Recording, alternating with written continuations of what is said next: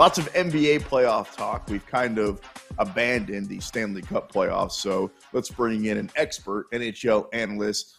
Lindsey Brown joins the show. And I feel like, Lindsey, I have to start off asking you about the Bruins. They were unbelievable this year. I mean, winning 65 games, setting the points record. If I give you them, or if I give you everybody else in the playoffs, who are you taking?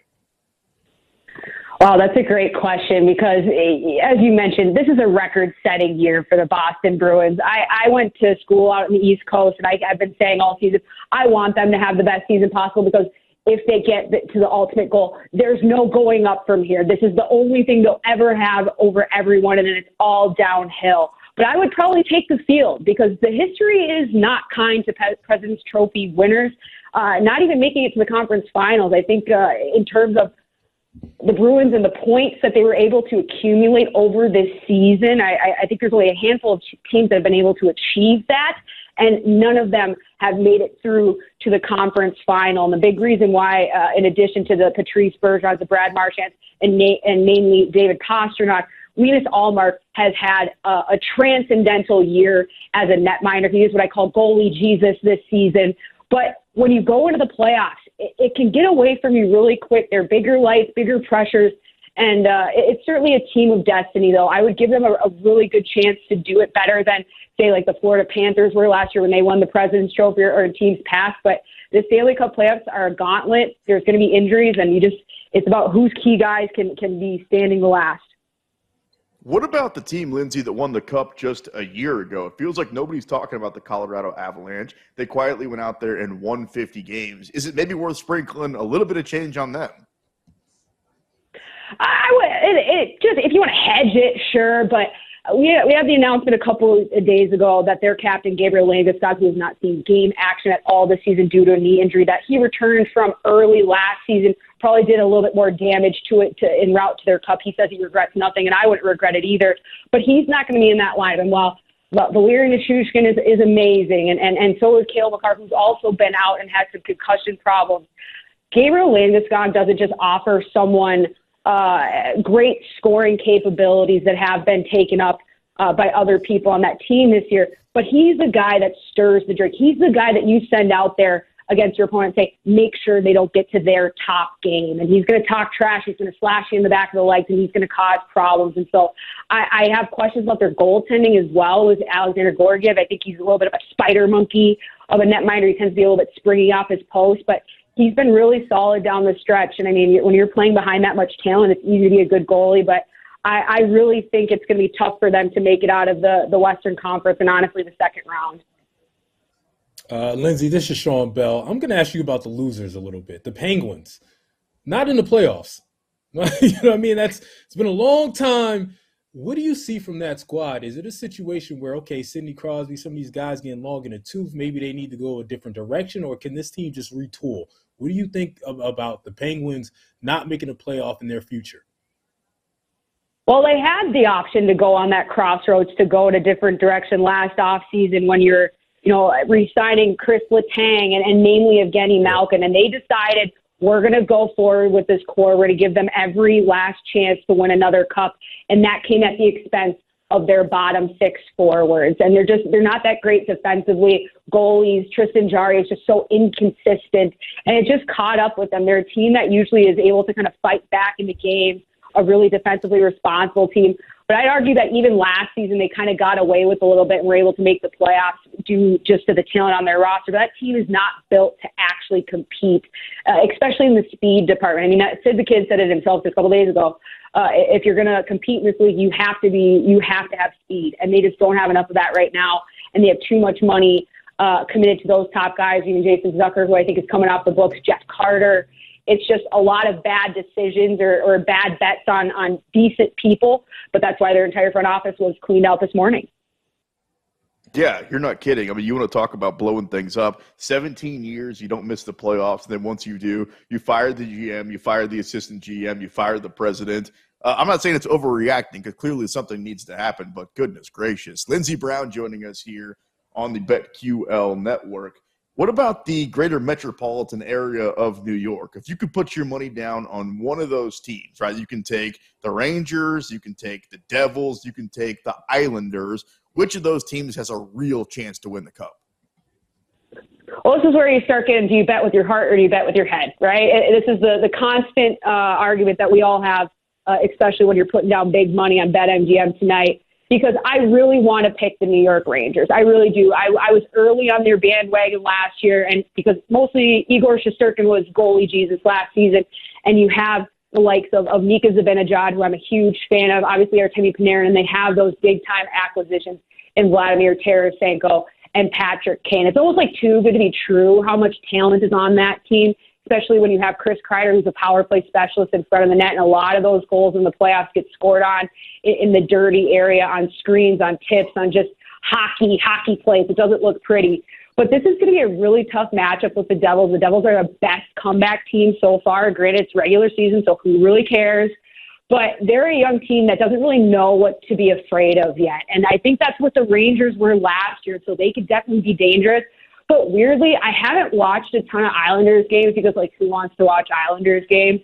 But uh, Sorokin is just such an unbelievable goaltending talent. He can steal things. He's kind of my my goalie to watch in the playoffs this year as someone who could really make a run, put the team on his back, and, and hopefully get some offensive production from you know Brock Nelson, from Anders Lee, and all those other great Minnesota boys that happen to all play on that Islanders team. They're going to keep the scores low because that's the Lou Lamoriello way. And so everybody's got a shot. That's the hard part about this first round because we don't really know what everybody's going to be showing up with. The vibes are going to be different. And ultimately, hockey is just, it's so fluid. You could say, oh, this is the best team and they put on 40 shots on net, but they could still lose two to one. And so it, it, it can get gnarly very quick. And that's pretty much been the name of the game of the Metro all season long. So why change now? And that's why, just not that you asked, I asked you, but about the Bruins versus the field, because it can get gnarly in the NHL playoffs. Like in the NBA, we typically don't see eights beat ones. In the NHL, it happens. So yeah, I'm with you. I think that the field it's very wide open this year. Maybe we can see the Rangers make their way all the way back to the Stanley Cup final. Same question, Lindsey, but Canadian style. Who's got the best hope from the Great White North? Is it the Oilers, the Jets, the Leafs, anybody?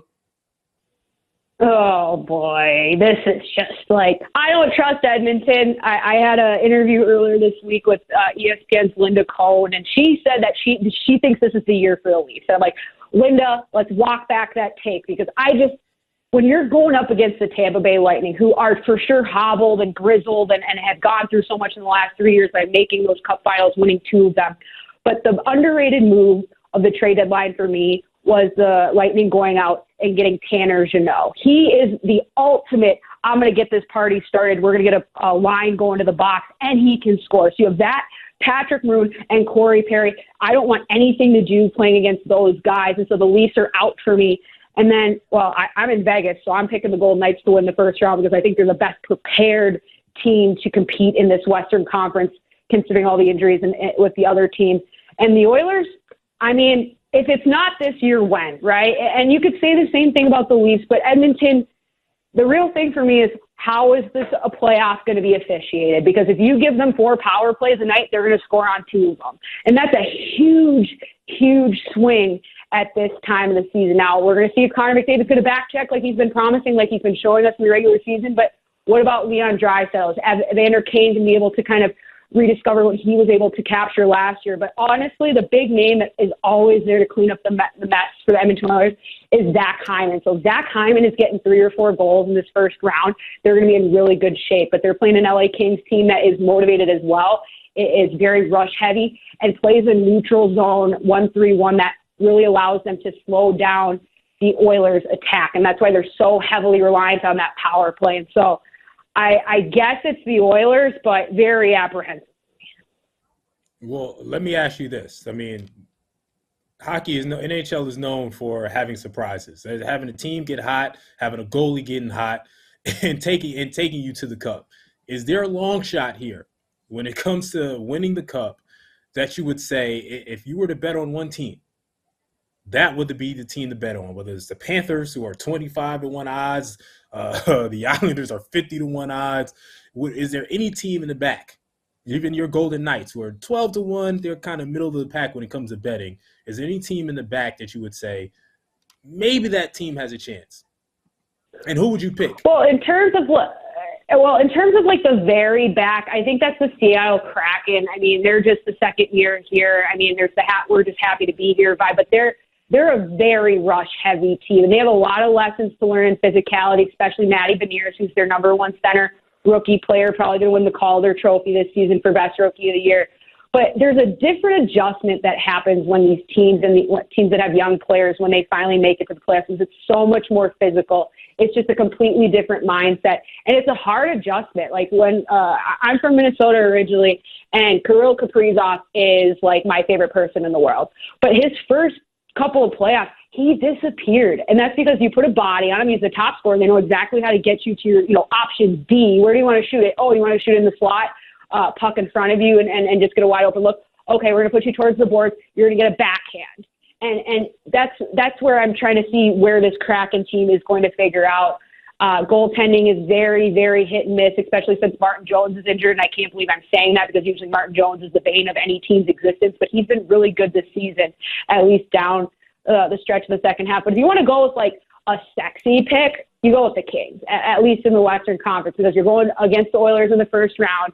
And there's just no respect towards that organization quite yet. And I think that's a little bit misguided on the national media and just the hockey community in general. Maybe it's because there's so many great teams in the Pacific Division. But they went out and, and traded Jonathan Quick at the trade deadline, which was a huge deal. But they have Adrian Kempe's playing incredibly well. Anze Kopitar is one of the best centers in the NHL. And honestly, their most underrated player in my book is Phillip Danault. He hasn't really had a year quite like he did last. But when you're that tight up the middle and that defensively responsible, you can shut down players that usually reach heights uh, that that lead to big scores. And so I would think that would be my my sexier pick than the Kraken. But you know, every you could pick an underdog in every single one of these games. At least two or three of them are going to win hitting the ice with Lindsey Brown on BetMGM tonight on the BetQL network. How painful would it be if the Kraken in their second year able to do what your Golden Knights have gotten damn close to doing a couple of times, including in their first year, and if they actually cash in and win the cup? I don't know about painful. I think that it's that's mostly self-inflicted because yeah, there's a lot of gatekeeping in hockey, and, and that that can be taken several different ways. But we love to to poo-poo the early winner. You haven't suffered enough. You haven't lost enough. You haven't right. earned your way. But but that's the way it goes sometimes. And and while I think it's unlikely, I think people would be more accepting of Seattle winning than they would have been when Vegas won because this Vegas people there's there's just a real combativeness, and maybe it's just because they were so dominant and they fleeced basically everybody in the expansion draft. Like arguably, the, the, the Seattle Kraken were at a much bigger disadvantage than the Golden Knights were because they were the ones that were second in line. They, everybody else already learned, oh, don't protect these two guys to, and and and you know hemorrhage these assets just to protect one guy because usually that comes back and bites you in the butt. Just as the Pittsburgh Penguins as they lost Jared McCann, he's their leading scorer, right? And so it's it's just a really interesting experiment through these first two seasons. And I think that they're handling their long term plans a lot better than Vegas did as well. And so if they're able to find success early, that's great. But the great thing about when you're this early into your existence is that the fans are going to be with you no matter what. And, and that's a great building. So we'll, we'll see what they're able to bring.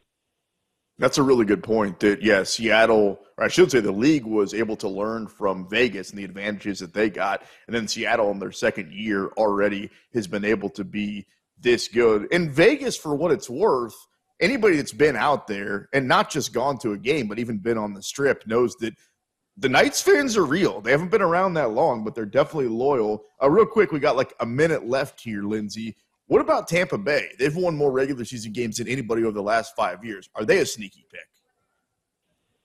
I think they're a sneaky pick. I, I just they're so experienced at this stage of the game. But if they're going to falter, it's because they're missing Ryan McDonagh. They had to move on from him in the off season because you had to pay Brayden Point, you had to pay Anthony Cirelli, and you already had big contracts and Andrei Vasilevskiy and Steven Stamkos. If he has been uh, or had been a huge part of their ability to not just make Cup Finals but win them. And so I, I like I said earlier, I like them against the Leafs, but this is going to be probably the toughest out that they've ever had because it's not like the Leafs didn't add reinforcements and they've known about this matchup a long time. They've had time to plan for it. Lindsey, real quick, who has the best hockey sweaters in the NHL? You got to get this one right. Uh, the Minnesota Reverse Retro is not even close. Those not are sick. even Those close, are, gentlemen. I like. I, Those I like are the, the jersey. I like You the like just the ones. jersey, and then they got the hat.